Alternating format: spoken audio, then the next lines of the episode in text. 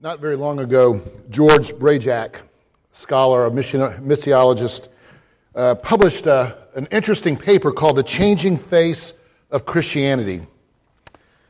He says the world's largest religion, speaking of Christianity, is on the verge of a major transformation as the center influence of international Christianity moves from the northern to the southern hemisphere. He goes on to, to quote uh, various studies, and, and in these studies, it is suggested by the year 2025 that over 50% of global Christianity will reside in Africa and Latin America, and another 17% will be in Asia. With respect to Africa, especially, Christianity has been exploding in Africa. In 1910, to give you a sense of this, in 1910, only 1% of the world's Christians lived in sub Saharan Africa. In 2010, the percentage jumped to 30%. That's incredible. Anecdotally, Lisa and I, as many of you know, spent two weeks in Africa this past couple of weeks, mostly in Zambia. And it was astonishing the familiarity, if you will, of Christendom uh, in Zambia. You know what I mean by that, don't you? I don't mean Christianity per se, though it's obviously Christian, but I mean a Christianity that now enjoys a kind of cultural authority, a kind of cultural presence and power that uh, is the, is a dominant power both in its culture and fads, even, its mores, but also engaged directly with politics. It's, it's fascinating all over the place on bumpers, on houses, on everything, or Christian symbols. And yet, just peering just ever so slightly through the veneer, we began to see that it's also infused with ancient tribal mores, particularly the tribalism, where people, something like today saying, you, oh, I'm from Georgia, though I'm an American, you're from a tribe, though you're a Zambian. And there's a sense in which these tribal cultural aspects are synthesized into their Christianity in ways that were incredibly reminiscent for me as a young man growing up in the deep south. I mean, I felt I was back in my southern home, albeit trans, you know, albeit southernism infused in Christianity and various Western values that are associated with that over against Africanism, if you will, or tribalism infused with Christianity, albeit some of the more African uh, sort of synthesis of culture. Now, this, this is, I'm watching this more as a, obviously, as a theologian pastor and, and, and, and giving you how I saw it.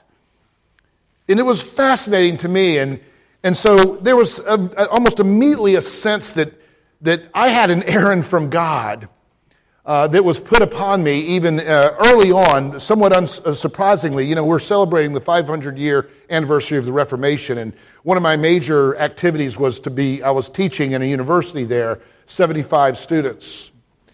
And one of the tasks was uh, they asked me, you know, since you're here, you, you're qualified, they saw what I'd been doing, and would you, would you give a convocational lecture to, the, to, this, you know, to this country, basically. They invited dignitaries and bishops and all these folks to this big thing. And, and so I quickly put together a kind of, of, of a lecture. The Lord was amazing. I, it was just the Spirit of God was, I, I, don't think I've ever experienced the power of God in, in ways that I did there, just in the quickness and ease of mind to put together things like that pretty quickly. And, um, and, and I delivered that lecture, but it was, it was a theme, something on this aspect of of what is happening here in Africa that happened 200 years ago in America. Um, and what are the lessons that could be learned from America, not because America learned them, but because we didn't learn them? Because we know that part of the statistic that I just explained to you is not just the, the number of followers per se in developing nations that will transform Christendom. It's not just a numbers game. Much more significant behind these statistics was the fact that, that what we're talking about in, in over the, in, in about the last 100 years especially is the demise of Christianity. And I mean by that not the numerical growth, but the, the content and the substance of Christianity. I mean, one only has to read what some of you have as a staple of reading if you've taken theology here, but you just have to read what was popular press sermons, Whitefield's and, and, and Edwards, and these were popularizers, if you will. Sermons that could hardly be digested even in a congregation like this because of its content, because of its orthodoxy. There's been by all measures, a secularization of Christianity in the Western hemispheres. And that's the cause. But more than secularization, there's been a synthesization of culture and politics with Christianity. And, and we see the very early beginnings of that happening in Africa. Again, in God's providence, uh, I was asked to meet with a group of scholars who were drafting a, a document and help them draft a document to their government. And in God's providence, as some of you know, this is something I've published in and got my uh, doctoral studies in. And, and so it was really incredible how God had chosen for me to be there at this moment when, when they were about to go down this line. And I said, you know, we need to look at the Barmen Declaration. Some of you know Nazi Germany and the Barmen Declaration of the Confessing Church. And I would recommend that you take that and and, and utilize that in the process because it's going to very carefully distinguish between when and when the church, when it can and when it can't, speak and engage in the political uh, authority. And the way in which that confessing church in Nazi Germany had such great power precisely because it was careful not to entangle itself. You know, when the carrot, the great carrot of cultural hegemony is is waved in front of a church always so often and you could almost define there's a whole history of christendom if you wanted to do this and they've been written but you could suggest that the demise of christianity the rise and the fall of christianity is to the degree that it takes that carrot or not you know what i'm talking about when the carrot is, of authority and power and cultural influence is given to the church and the church somewhat blindly and naively takes that carrot and when they take the carrot, we find that, that as much as it might influence cultural fads, Christianity is being influenced by those fads. As, might, as much as it might influence cultural mores and, and patterns and mannerisms, Christianity and its very fundamental core ideas begin to be also infected on the other end. Well, I'm, I'm giving you this pretty robust introduction because, because in the next two sermons, it's my idea that I would try to, to take something of what has been really just, just moving in my head for the last two weeks, even before, and say, let me try to put that in a manner that, that we as a congregation could, could take home with us. Because, see, the lesson that we, we could learn from our own history is not a lesson that we can't learn still even as to help us learn that, we engage a culture in a different place, if you will, historically, but brothers and sisters all the same. And so there's really two themes that came out of this trip as I was sleepless on, you know, uh, red eye flights for now last two days. Um, I sat there and began to just ruminate and think about what, what would I write? What would I do? What would I do with all this? And two major themes came out. And the first theme is the one I want to articulate today, and the next theme will be next week. The first theme is this, this incredible sense of solidarity, of welcoming presence of Christ that, that transcends cultures that I know we experienced. And this is a, you could say, a little bit more, not so much of a warning sermon, but this is the more just wow sermon. Just wow, the gospel really is that powerful. And to help us do that today, and then the second one's going to be more on the warning side, and we're going to look at some things that, that really came out in the lecture I gave to the uh, university uh, that, that or two weeks ago. But the first one's more the lessons I learned from, from just experiencing the life of Christ in the church of Zambia. And so, to help us do that, I want to I want to do something I rarely do, but I want to give you a few pictorial illustrations. I want you to see some faces. So, if I could, we're going to put some faces up here. It's a little bit light, but uh, but th- this is the church uh, that we are participating in planting. It's in its very early stage of a, of a mission church status. It's in Ndola. Um, this picture isn't that good. I apologize, but but that's the the uh, and if you can go to the next one. And they were very excited because, you know, as an early church, you, you want to present yourself. And so they're, they're meeting in what's called the Jubilee Center, which is a ministry that the Timthways are involved with, that we're indirectly involved with, you could say. An incredible, incredible ministry, the Jubilee Center. Mercy and, and, and creating pastoral networks that, I, that Lisa and I were able to participate in. And, and you'll hear more about that uh, during Sunday school. I do hope you'll come to Sunday school. I'm going to show you a couple of videos and some singing, and it's really going to be a lot of fun. But, uh, but they got in their first church sign, so that kind of tells you where they are. And they, that day they were, they were looking at their sign, and so I got a picture of them holding up. You can't read it, and I can't even remember it, so it's there. But that's the Timthway and their son in the middle.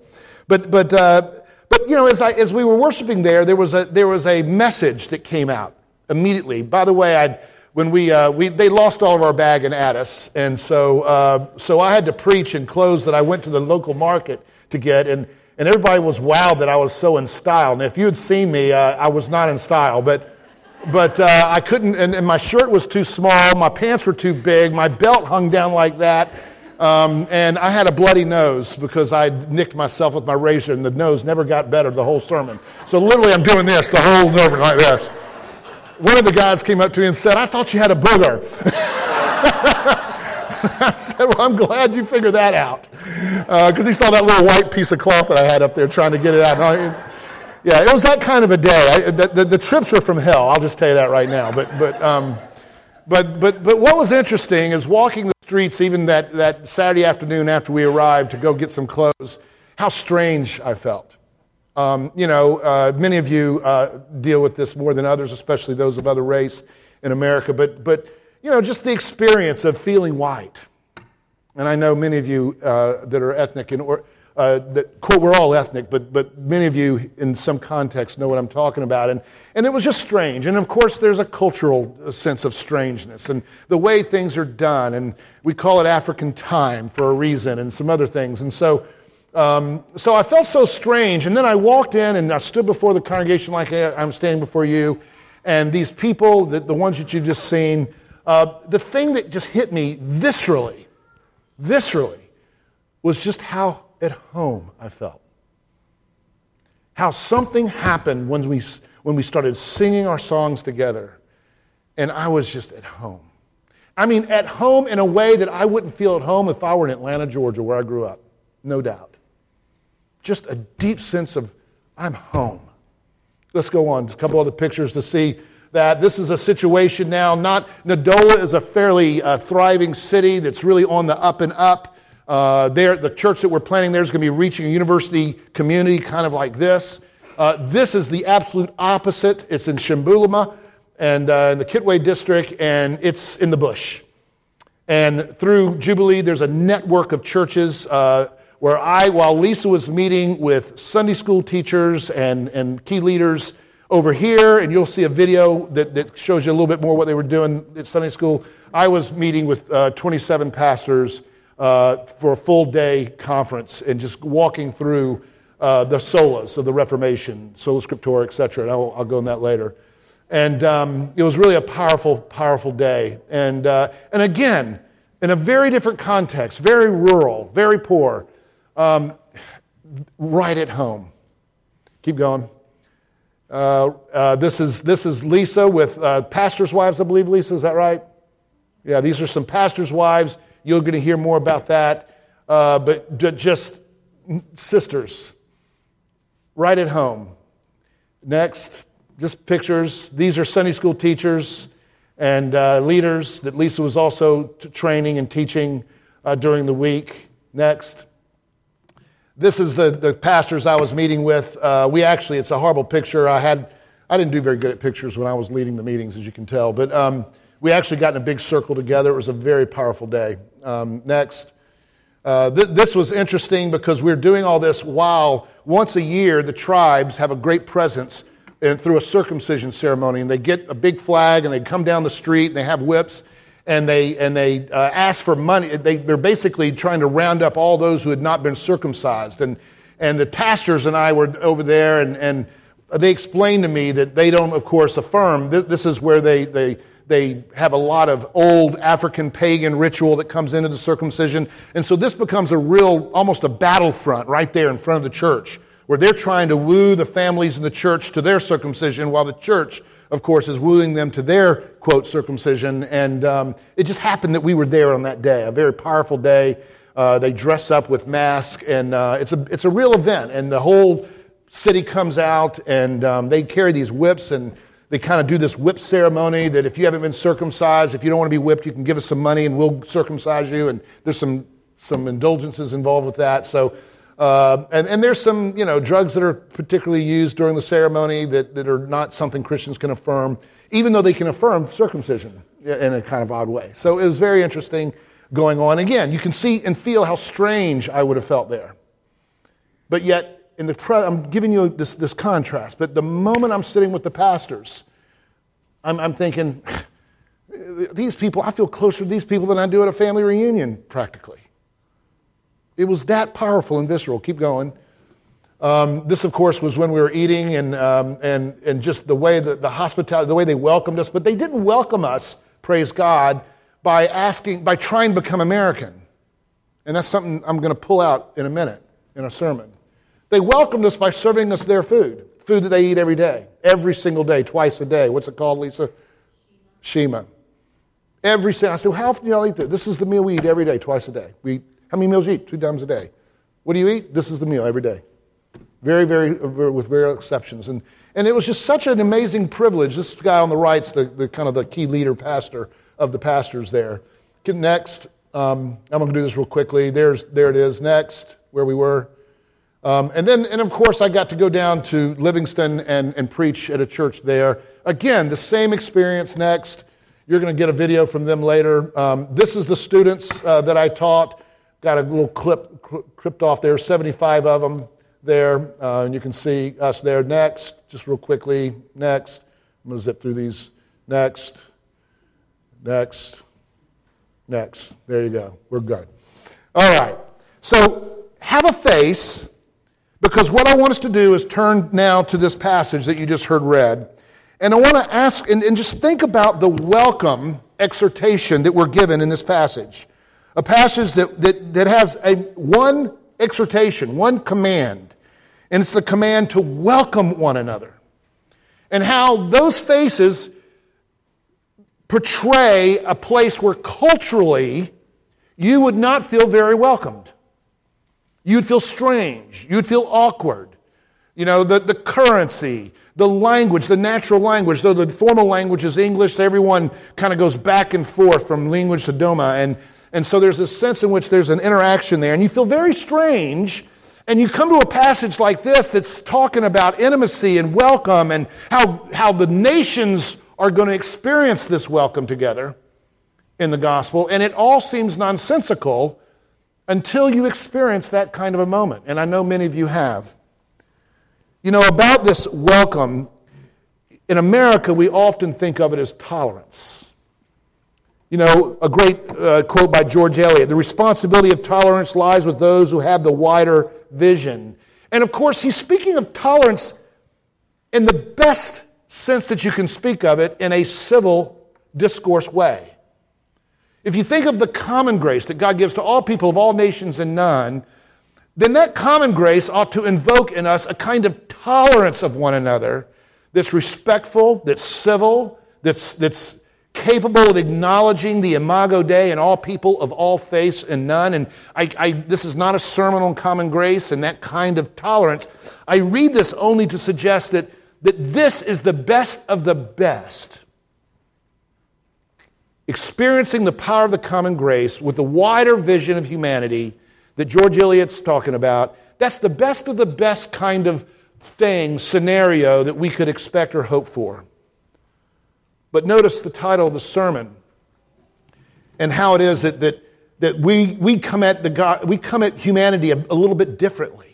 in the gospel. Not only do we respect one another as people of all face and none, made in the image of God, and therefore with these inalienable rights that are given to them and us that we share together and, and experiences, but all of a sudden then we come into a context like a church, and it's real. That Christ's blood is thicker even than your bloodlines. There's something more true, more powerful that the world yet awaits a welcome, not just a tolerance, but a welcome that's based on the universality of the gospel of Jesus Christ, not just the universality of our Imago Dei birth. And so, what we have here in this exposition is a context in Paul's day where he is taking the promise made to Abraham that we just heard read and he is expositing that promise into his moment, into his context, where he finds himself as a Hebrew of Hebrews ministering to the Greeks. It was foreign to him. It was, it was a place where he shared nothing in common, if you will, except for a broad sense of the Imago Dei. And yet he's translating this incredible promise to Abraham to an age when they would be a kind of familial, your family welcome between people who in outside of the church are at even odds with each other. The Hebrews and the Greeks, the dogs, as the Hebrews called them. And here it's almost it's impossible to imagine how, how, how much of a contrast Paul is engaging in cultures when he writes Romans and this debate that was going on about how do we, as a Christian community, embrace the promise that's given to Abraham that all the lands of the world are going to be inhabited by God and his Messiah church. And so that's the question that drives Romans, out of which we come into contact with these great reformational concepts and truths. But it's all focused on the universality of Christ and the gospel for all people everywhere. And so, what I want us to do is look at this passage very briefly and take from it lessons that we can learn about.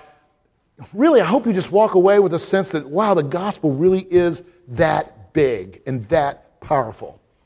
And the kind of cultural, how does the gospel engage cultures? That's the kind of thing I want us to think about. Let's pray real quick. I forgot to do that. Let's do it before I get into it. So, Father, thank you for this day and for the privilege we have. I ask, God, your presence now, the anointing presence, that your spirit would speak into the souls and the lives of your people the way that you know they need to hear it and I need to hear it. So please come, Lord. Really, please come. Without you, this is nothing. We pray in Christ's name. Amen. So, like I said, our chapter engages some of the tensions of cultures coming together in the church. The Hebrew Greek culture versus God's law and the promise of the gospel is at stake. Then the question was how do we do missions to the Greeks? Must Greeks first become Jewish? And where does Jewish stop and Christianity begin? You see the question? In order to become a Christian, now, of course, must an Eastern become a Western? Must an African become an Anglo Saxon? Must a Southerner become a Northern? Well, you get the gist. In many and various ways, we can very naively impose our own cultures and the way we do the gospel within our cultural context as universal terms for all people at least in the African church, that is something right now that there is a very visceral reaction against. One of the issues that came up consistently in the university, particularly after the convocation and conversations, is this notion of African theology. And I was rebutting a situation where I said there is no such thing as African theology. There's no such thing as an American theology. There's only Christian theology. To be sure, theology that then must be done in an African way or an American way. But in a way that is in the world, yes, culturally, but not of the world. No, not African or American theology. You see the difference. And that was a great conversation that we had two Thursdays ago. And this is exactly the conversation that Paul's having here. And so, what are these terms and beliefs that we share as Christians that are non culturally related, that, that we must distinguish as universal as related to Christ? Well, our text gives us exactly the answer to that question. First of all, you remember that, the book of Romans, its, its theme throughout is there is therefore no distinction between Jew and Gentile. It's the very, it's the very core of Romans. And the whole thing is patterned after that, that phrase. Over and over it comes up. Again, there is no such thing as Hebrew theology or Greek theology or a Hebrew gospel and a Greek gospel. All gospel is gospel, it's university, and it's therefore the very basis of our unity and the very basis of us welcoming one another at a level that transcends whatever cultures might divide us. So, for instance, in chapter 3, verse 9, there's no distinction. Everyone, everyone has sinned. That was, that was an amazing conversation on a Tuesday two weeks ago in the, in the theology class at the university. Talking about uh, does Christianity really, can you, ancient questions that we, we talk about here a lot about this person who hasn't had access to the gospel. Are they guilty? And therefore, is it fair that God would judge them? Questions like that, but it starts with this kind of a statement. There is no one, Paul argues, that has not had access, enough access, even through general revelation, in order that they might know that there is a God and the gravitas of that God, such that they would be in a disposition to submit to Him as their Lord. And therefore, we are all one in our sin.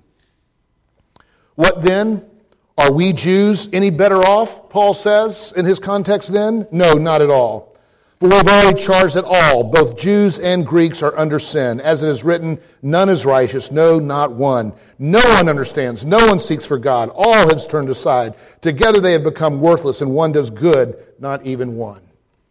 This is the passage that I read in response to a, a question at the end of the class, wrestling with this issue because someone came to me and said, Preston, you need to understand that in African theology, we believe the problem is a lack of knowledge. And I thought to myself quietly, been there, done that, America. Been there, done that. The Enlightenment. The idea that knowledge and education can save human races. It can't. It's part of it. It's good, don't get me wrong, but there's something deeper and, and more profound and it's supernatural, this gospel. It's a, it's a disposition in our hearts that has to be changed because the problem, according to Romans, was not a lack of knowledge. The problem was that we are all in Adam cursed in a disposition that rejects God. It's part of our nature. And that that we therefore need a new nature. For he describes in Ephesians, as you may know, how it is that that all have sinned and, and everyone has trespassed, and now we are dead in our trespasses. And that means we're not alive. Duh.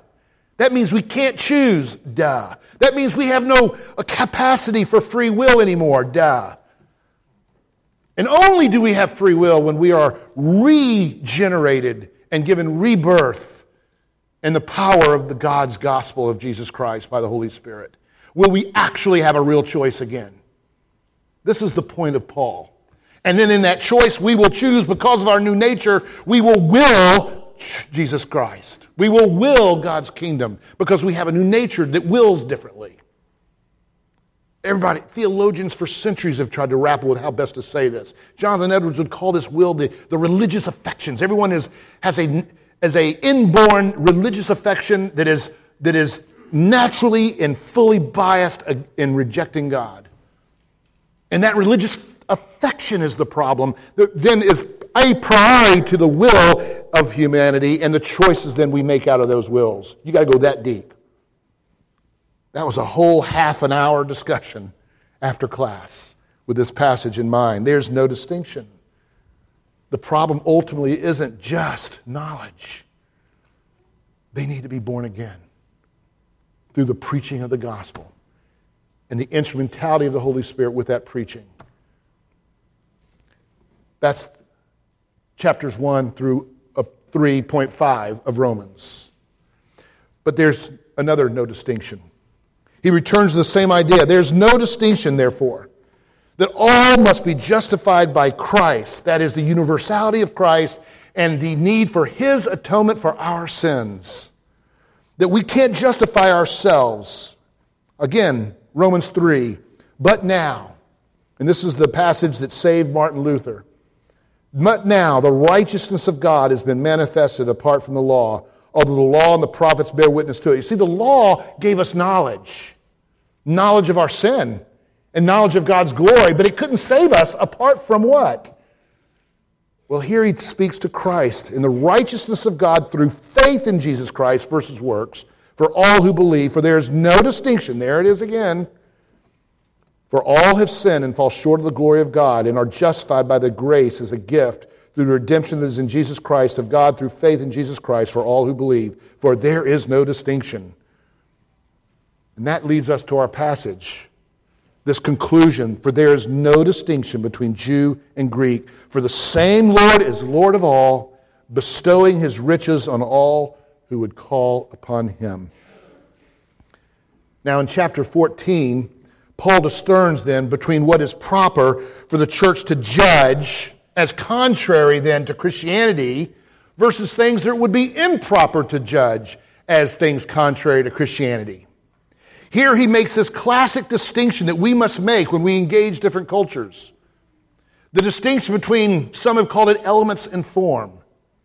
The elements of our spirituality, our faith, what we believe, what we confess, versus then the culturally sensitive forms that those elements partake, that, that implement those things. Do we use a pulpit do we not? Do we wear these clothes versus those clothes?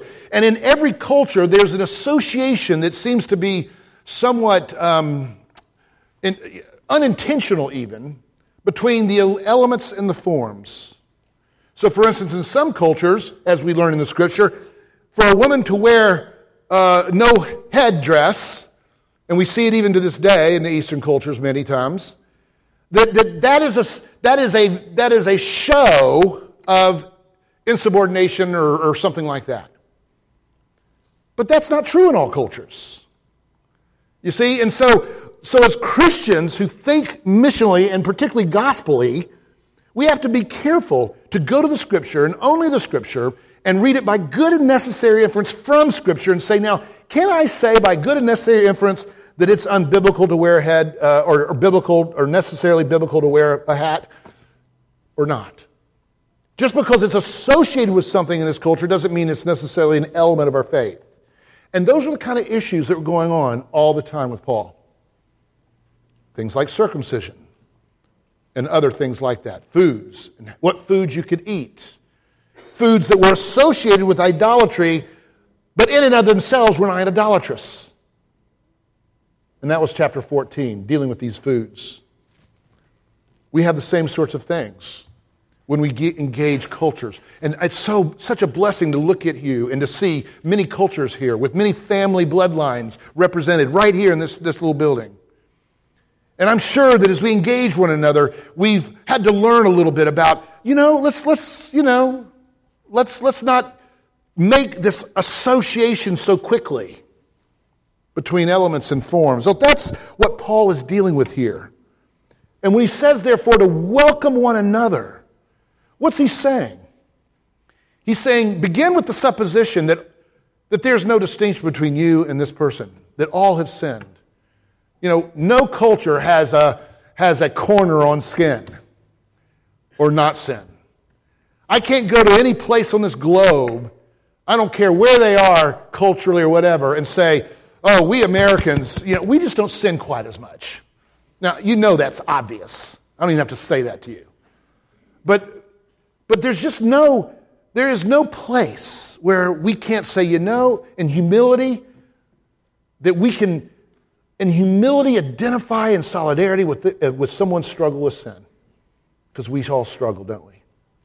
And that's why there should be no judgment zone in a church.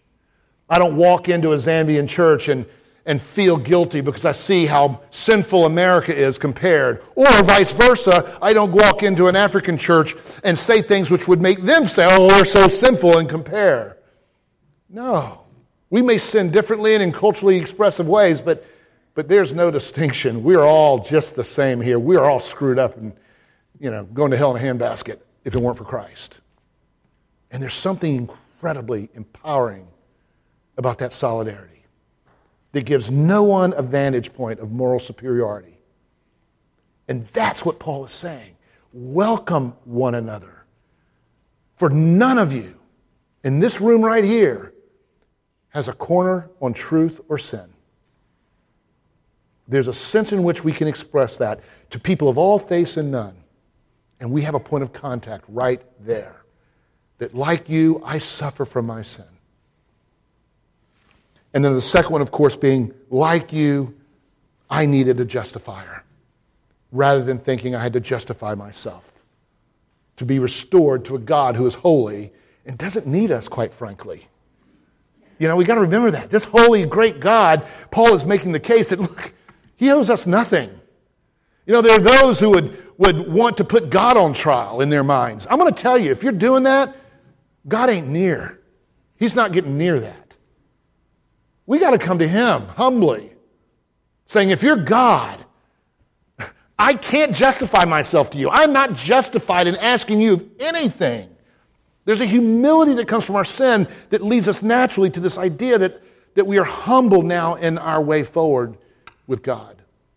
Am I making sense? It's this sense in which I hear it all the time. If there's a Western sin, maybe particularly Western, it's this post Enlightenment idea that, that Descartes and the Cartesian revolution put into our idea. And I mean, I think he actually meant it in good faith, but, but this idea that to know anything, we must start with what we know best, and that's us. And therefore, for the remaining of the time, it's reason seeking faith, not faith seeking reason. That was another big conversation, by the way, because my students there at the university had just gotten a, really their first contact in earnest with critical, higher criticism. Thankfully, I'd been schooled in that. And it was amazing to take the straw man out of it and to say, well, hold on here. Let's just give him that. Let's just give him that. Let's just give him that. And they were just going, wow. But at the very heart of the conversation was can we, according to our scripture, approach God as if we're the arbiter of truth about him? Can we have that disposition that thinks for a moment that God owes us anything? that He needs us for anything. In other words, you're on the wrong playing field if you're going through this life where you're thinking, I'm going to check God out. You know what? God doesn't need to be checked out, He's just fine. We need to be checked out. And there's an incredible statement here that we are justified by grace through faith. Paul will go on and add to that in Ephesians chapter 2. Thus, anyone could boast. I came through an era of evidentialist apologetics. Maybe some of you have too. You know, and, and there's this, this incredible narrative that goes something like this I was an atheist, and I went out to pursue God, and I went out to, to disprove God. And I, I think there was some goodness in that, and these people are good Christians and, and had some influence because I do think there's reasons to believe in God, and we need those reasons. There's nothing wrong with that, to be reasonable in our faith. But I think I'm going to say unintentionally, some of these reasons, you know, these, these, you know, reasons that demands a verdict, whatever kind of books, that, that there's, a, there's a subtext there that I think gets brought perhaps unintentionally. That's this false notion that, that somehow we become the arbiter, we become the judge, that we get into the position of this narcissistic, existentialistic journal, journey where the world revolves around my brain. And I'm going to find God and I'm going to make sense of Him. And I'm going to justify myself, therefore. It's no more true for us as it is for an African. The gospel teaches that all have sinned and fall short of the glory of God. The problem isn't just knowledge, it's deeper than that. It's your nature is dead. And that God owes us nothing. And that you have not the capacity to justify yourself and what you've done a million times when you reject his lordship, the very one who gave you life itself. You have no capacity to justify yourself to that God. He's holy. He's in need of none. And therefore, we come to him and say, God, have mercy. That's the music that sings into the ears of God. God, have mercy on me. And that's universal. That's the gospel. Look, look what he says with this then. Look what he says. Because of those two major things that I've just outlined from, from this book, Paul then goes, says this in chapter 15, what we read. Therefore, given all this argument, therefore, Christians, welcome one another as Christ has welcomed you for the glory of God. He goes on to say, For I tell you that Christ became a servant to the circumcised to show God's faithfulness in order to confirm the promises given to the patriarchs, and in order that the Gentiles might glorify God for his mercy. This is a, an appropriate conclusion to the book of Romans. Welcome one another. When you really understand the gospel, you are going to find a, this word welcome, I'm going to have to talk about it here in a minute because it's a very powerful word. It means to embrace one another, to embrace one another as co conspirators against God in our sins, to embrace one another as those who are in need of mercy, revealed through Jesus Christ in the gospel. Embrace one another. What was so beautiful Here's a scenario that made me feel embraced. So, so one of the things I'm going to show you tomorrow, uh, later is, is it was really powerful when I the first day that I walked into the class. There's 75 students, all eager and eager, waiting there, and I walk in. They everything they do, they make a big deal. You know, the chancellor was there to introduce me and all this stuff, and and uh, we're so casual here, you know. And it, there was something neat about that. The, the, just the just the I don't know the, the respectfulness of order. And uh, so you walk in, and the moment I started walking in, the drums started beating. It was good. And they start singing this song. You'll hear in a minute. Abba. And I, and I said, what, what are you saying? At the end, what were you singing? Every day they sung the song before we started as I walk in. And it was a song to God. It was a prayer about the harvest is great. Therefore, send ye out laborers for the harvest.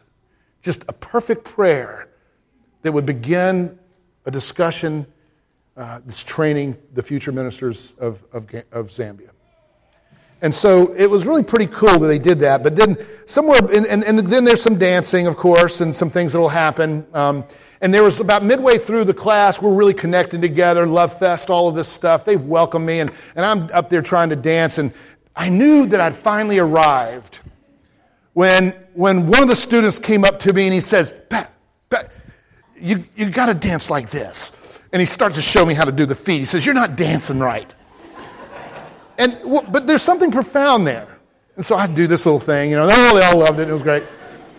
But the point being is that, that there was something profound that I'm trying, I mean, my head's just spinning here with theology going there. And I'm thinking, you know, the welcome that Paul is envisioning here is not the welcome that says, I'm not going to celebrate each other's culture. I'm going to neuter it.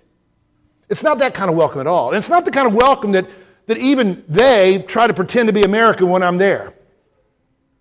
They welcomed them and me into, I'm the minority, not them. And they said, Come, we embrace you in our culture and by our culture with the same gospel. So learn to dance with us, learn to sing with us. This is something we can get all wrong. We think what it means to be culturally sensitive is to cease being who we are culturally. Quite the contrary. It's to embrace one another's culture, even as we come in each other's presence with that culture. And to the degree that we're multicultural is the degree that our culture will be multicultural, you see. And on it goes. And so there's a sense in which this word welcome, and he, and he notice he gives us two reasons for the welcome in our text. The first reason is he basically says, Why should we welcome each other? Because Christ became a servant of this welcoming of cultures himself. He says, Therefore, welcome one another just as Christ welcomed you, becoming your servant. And he talks about to the Jew first, then the Gentiles. The passage is clear. The clause immediately following the command to welcome one another is a comparative clause, just as. And we saw that, of course, throughout Christ's ministry. And we see it in his teachings. How it is that Jesus Christ came to save sinners. That's interesting, by the way. He didn't say the righteous, right? See, that's, that's back to that Enlightenment thing. The, the Enlightenment is a righteousness movement of intellectualism. And here he's saying, I didn't come to save people that thinks they can save themselves. I came to save anybody who knows they can't. And that's exactly, again, back to the theology of the gospel that he became a servant, and therefore there are no insiders anymore in the gospel, not culturally. And the nations, they're all nations that belong to God. That's the first reason. The second reason is God's plan from the very beginning, and every redemptive historical period anticipated this letter that Paul is writing in Romans. I won't uh, take you through all of it. You know how I love to give you background, but, but it was God's plan all along, which is Paul's point in quoting from the Old Testament throughout the book of Romans. He quotes from 2 Samuel and Deuteronomy 32 and Psalms 117 and Isaiah 11, all to suggest that the prophets looked forward to a day when all the lands of earth would be under this great messianic rule of Jesus Christ. Adam is commanded to be fruitful and multiply, which was to expand the kingdom presence of God to the whole world. The Abrahamic commission, as we heard read in 15, later in 17, again in 18, how Abraham would be part of this great trajectory that's going into the whole world, being fruitful and multiplying. By the way, right there at the Great Commission of Abraham, when he's given the Great Commission to go ye therefore into all the world, making disciples of God, you could just as well say that in the way it was said to Abraham in 18. And he says, and he quotes what was given to Adam and Eve when he says, Be fruitful and multiply, and then go make the nations under God. We've we, we so materialistically read Genesis 1 through 3 as if he's telling us to go out and make a lot of crops. He's talking about go and expand the kingdom, authority, and power and rule of God. Expand, make fruitful, and multiply the earth by the rule and order of God in this earth. On it goes the Mosaic continuity of the city on a hill that would be given to all nations prophetic last days when there'd be this great, great migration to the Messiah, as we saw in the first century in Pentecost, especially. On and on it could go. So, what am I trying to say here? I think we have something to learn uh, from our African trip together, because you were with me. Everywhere I went, I reminded them that you sent me and to pray for you into this church and the American church, and they did. What are we to learn from this thing? Well, first of all, that we have a gospel that is really for real. You really experience it when you get outside of your comfort zone to discover that you are family. I was, Lisa and I were, this is the first time we've been to Africa, and we've always wanted to go to Africa. And, and we had just a, a, a after the whole thing, we took a day and saw some things there. And, and um, and I remember we were talking and said, Man, I am so glad this is the way we experienced Africa. Uh, not as a tourist. Because the way I felt even that day as a tourist was strange and foreign. We went to this little uh, African meal that was supposed to be patterned after traditional African, and everything about that meal, it, it, it wasn't authentic when I compared it to the meals and the fellowship in the community and the way in which Africa was being experienced in the homes of people we were eating with every night the week prior. It was just, it was surreal to me how, how light and how superficial that day was compared to the days of experiencing the family of God in Africa. My people, my family, my brothers and sisters. It was just powerful. And so I want to tell you if you're sitting here and you're thinking, I don't know about this gospel. And, and all we hear about is how it divides people and all this. That's just bull. The gospel unites. We emphasize not the exclusivity of Christ. I hate that term and I would never use it. Everywhere in the gospel, it never says exclusivity, it says universality. See, that's another example where we got on the playing field of our critics. Gospel isn't exclusive, it's universal. That's the point of, of chapter 15. And it has that impact of unifying and universalizing the human race as we share in these core values that I'm a sinner in need of grace, a grace revealed by one who is a God man in the flesh for my being, justified, made right with God in a way that God would receive glory for it, not me and my narcissistic pomp of rationality, but as a humble person brought to see that God is God and I'm not. That's universal. That's the gospel. So I hope that, that my first take home for you would be to say, if you're here and you're skeptical about Christianity, let me just give you a testimony. It's real, it transcends race, ethnicity, same, nationality, you name it. Politics, yep. Even red and blue Christians, believe it or not. It's so much transcendent of that those things, I came back to America, I hadn't watched the news for a, two weeks, and I just thought, God, I can't believe this. There's such bigger issues, Christians, than what we get make religious in our world, in our politics and our cultural fights. And it's this universality, these two points that we just made. And that's how we relate to the world the universality of Christ. That's the point one. Christ is universal. Welcome, therefore, one another in Christ. It has the power to do it. Number two is we need to start thinking a little harder about what this really means to be inclusive. You know, it's, it's this idea that, that, for one, the gospel is thicker than blood, to be sure, but two, we need to be more welcoming. And what we see is that the Bible shows us how to humbly critique our own cultural biases while becoming a people of God united across a diversity of races, cultures, and classes. While I was there, it was interesting because the effect that it had was not just for me to hopefully be more humble, but, but there was something that stood out to me in a very profound way that I needed to, to hear. Because if there's something that is just intuitive, at least to the people I was associating with, in the classroom, in the church, in the, in the core leaders of, the, of this organization, etc. It was this theme of God's sovereignty. I thought I believed in sovereignty. You guys know me, and I've been teaching theology here for 25 years, every year of my life, and I'm telling you, I talk a lot about sovereignty. Uh, I couldn't, I mean, it, it just comes out of the mouth every single moment of the day. It'll work out. It'll work out. No problem, no problem. Things work out. I must have heard that a hundred million times.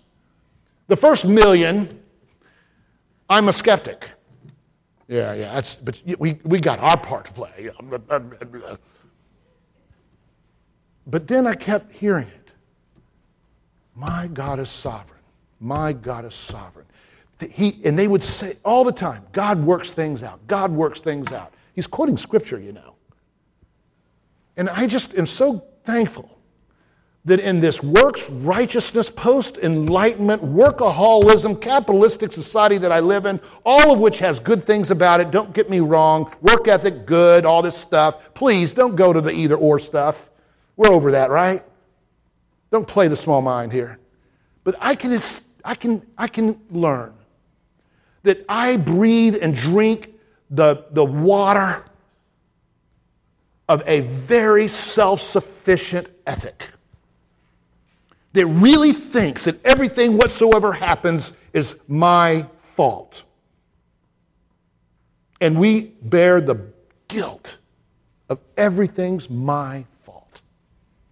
That's the negative side of this arrogance of a Western culture that really believes in the power of its ingenuity, no less than the Tower of Babel. We're going to build our our tower to God, whether it's through our institutions, our academies, our, our capitalistic ventures.